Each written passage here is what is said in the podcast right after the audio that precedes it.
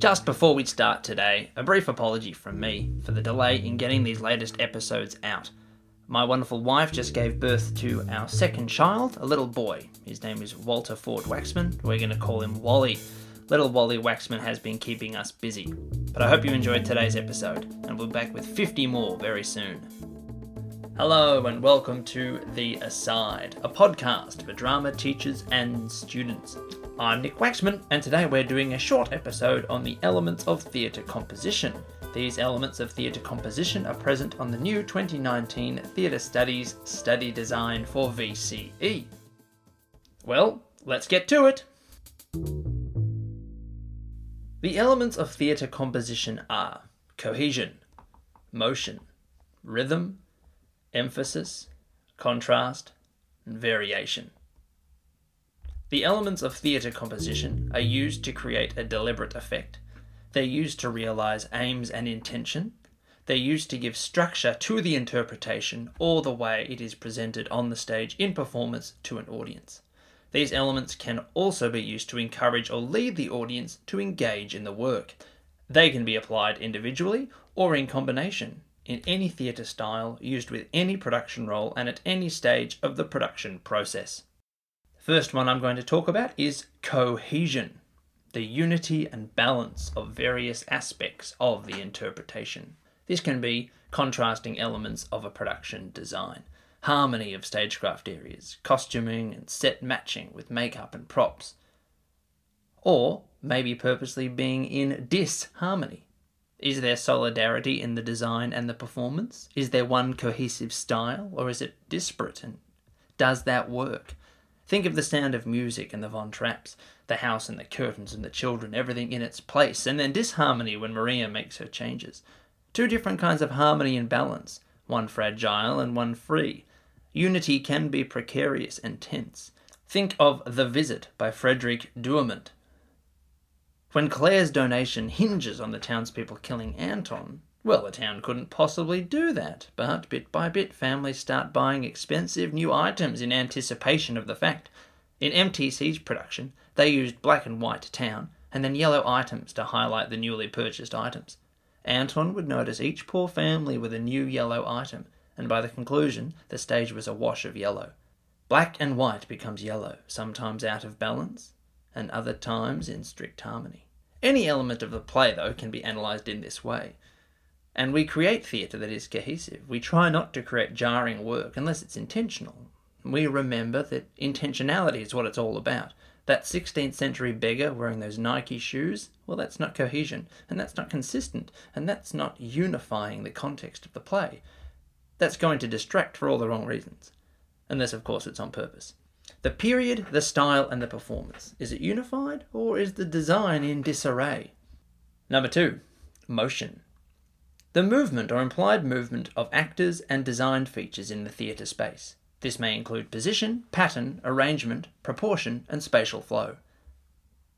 Knowledge of stage areas and descriptors may be important here. Simple things like the difference between upstage and downstage, stage left and stage right, reminding ourselves that stages were raked and downstage was literally down and upstage was literally up. Stage right and left is always from the actor's perspective. Prompt is stage left and off-prompt is stage right. How do actors, set pieces, and design elements move throughout a performance as a whole?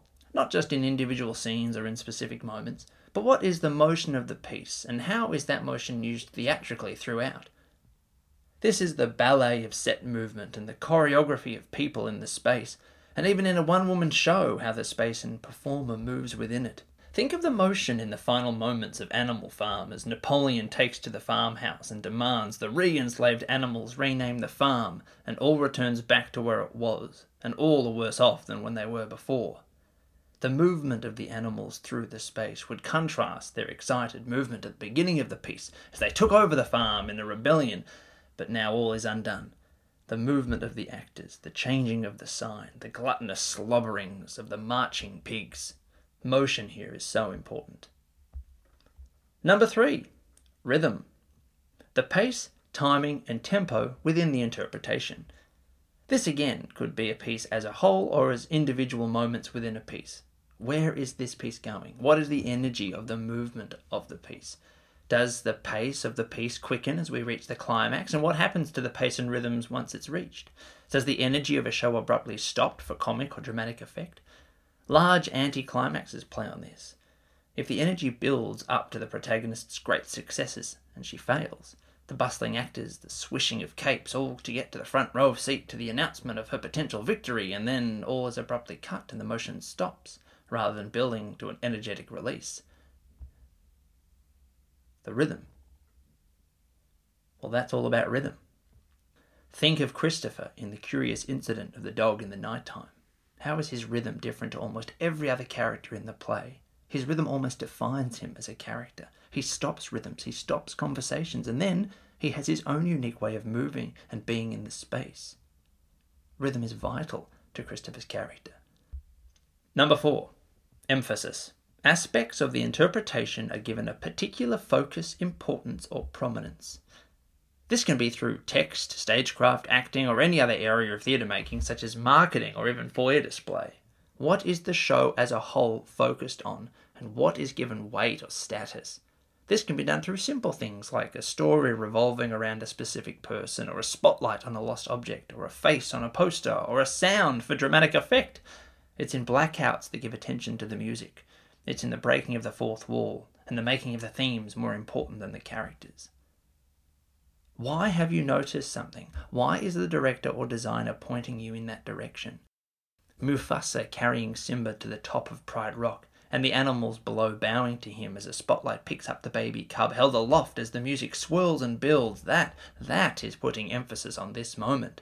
The whole song is leading to this moment as animals and the stories build to the arrival of the new heir to the throne. Number five, contrast.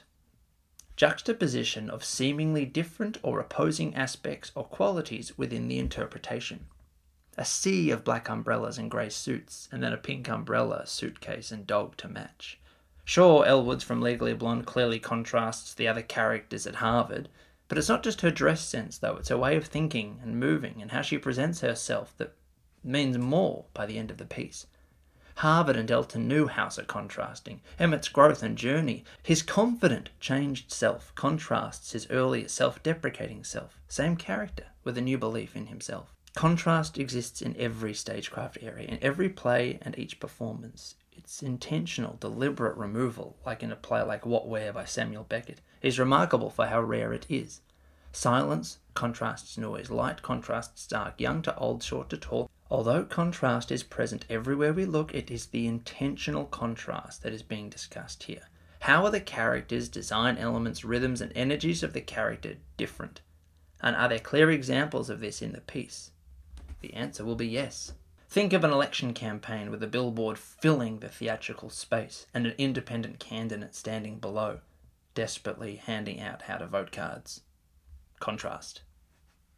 Juxtaposition. Number six, variation. Changes to the dynamics of the interpretation as may be evident in the use of tension, conflict, intensity, energy, and use of space. Here is where all our elements come together to be observed as a whole. To create absurdist worlds like Waiting for Godot, where nothing changes and we start where we end and all variation is meaningless? Or do we have epic theatre pieces or surrealist pieces or theatre of cruelty pieces that rely on jarring, contrasting, varied theatrical choices to prove their point? Narration or song used to remind you you're watching a play, or piercing tones to make you connect with a character, or a company of rubber ducks doing the cha-cha as a mouse turns into a tree. For some realism, think Lady from the Sea or The Removalists, the tension, conflict, and intensity can be withheld, and it's centred within the actor's performance, not released until the final moments. In others, such as Face to Face or The Laramie Project, the variation of character, relationships, and tensions are constantly shifting. Variation can be applied to all stagecraft areas. Think how the songs of Act one of Beauty and the Beast show variety as we introduce our characters. Even the music matches their personalities, not even mentioning costuming and characterisation. They say variety is the spice of life. Well, it ignites theatre, and it's there to be seen. So there they are, the elements of theatre composition: cohesion, motion, rhythm, emphasis, contrast, variation. Or Mister E C C V. Well, that is all from us at The Aside. There are almost one hundred episodes of The Aside, so I'm sure you can go through our bank of episodes and find something that piques your interest. If you'd like to email us to suggest a topic for a future episode or to ask us a question, please do not hesitate in contacting us at asidepodcast at outlook dot com. Thank you to Eltham College for letting us record here. Thank you to Drama Victoria for your ongoing support. Thank you to Aaron Searle for providing the music. And of course, thank you for listening.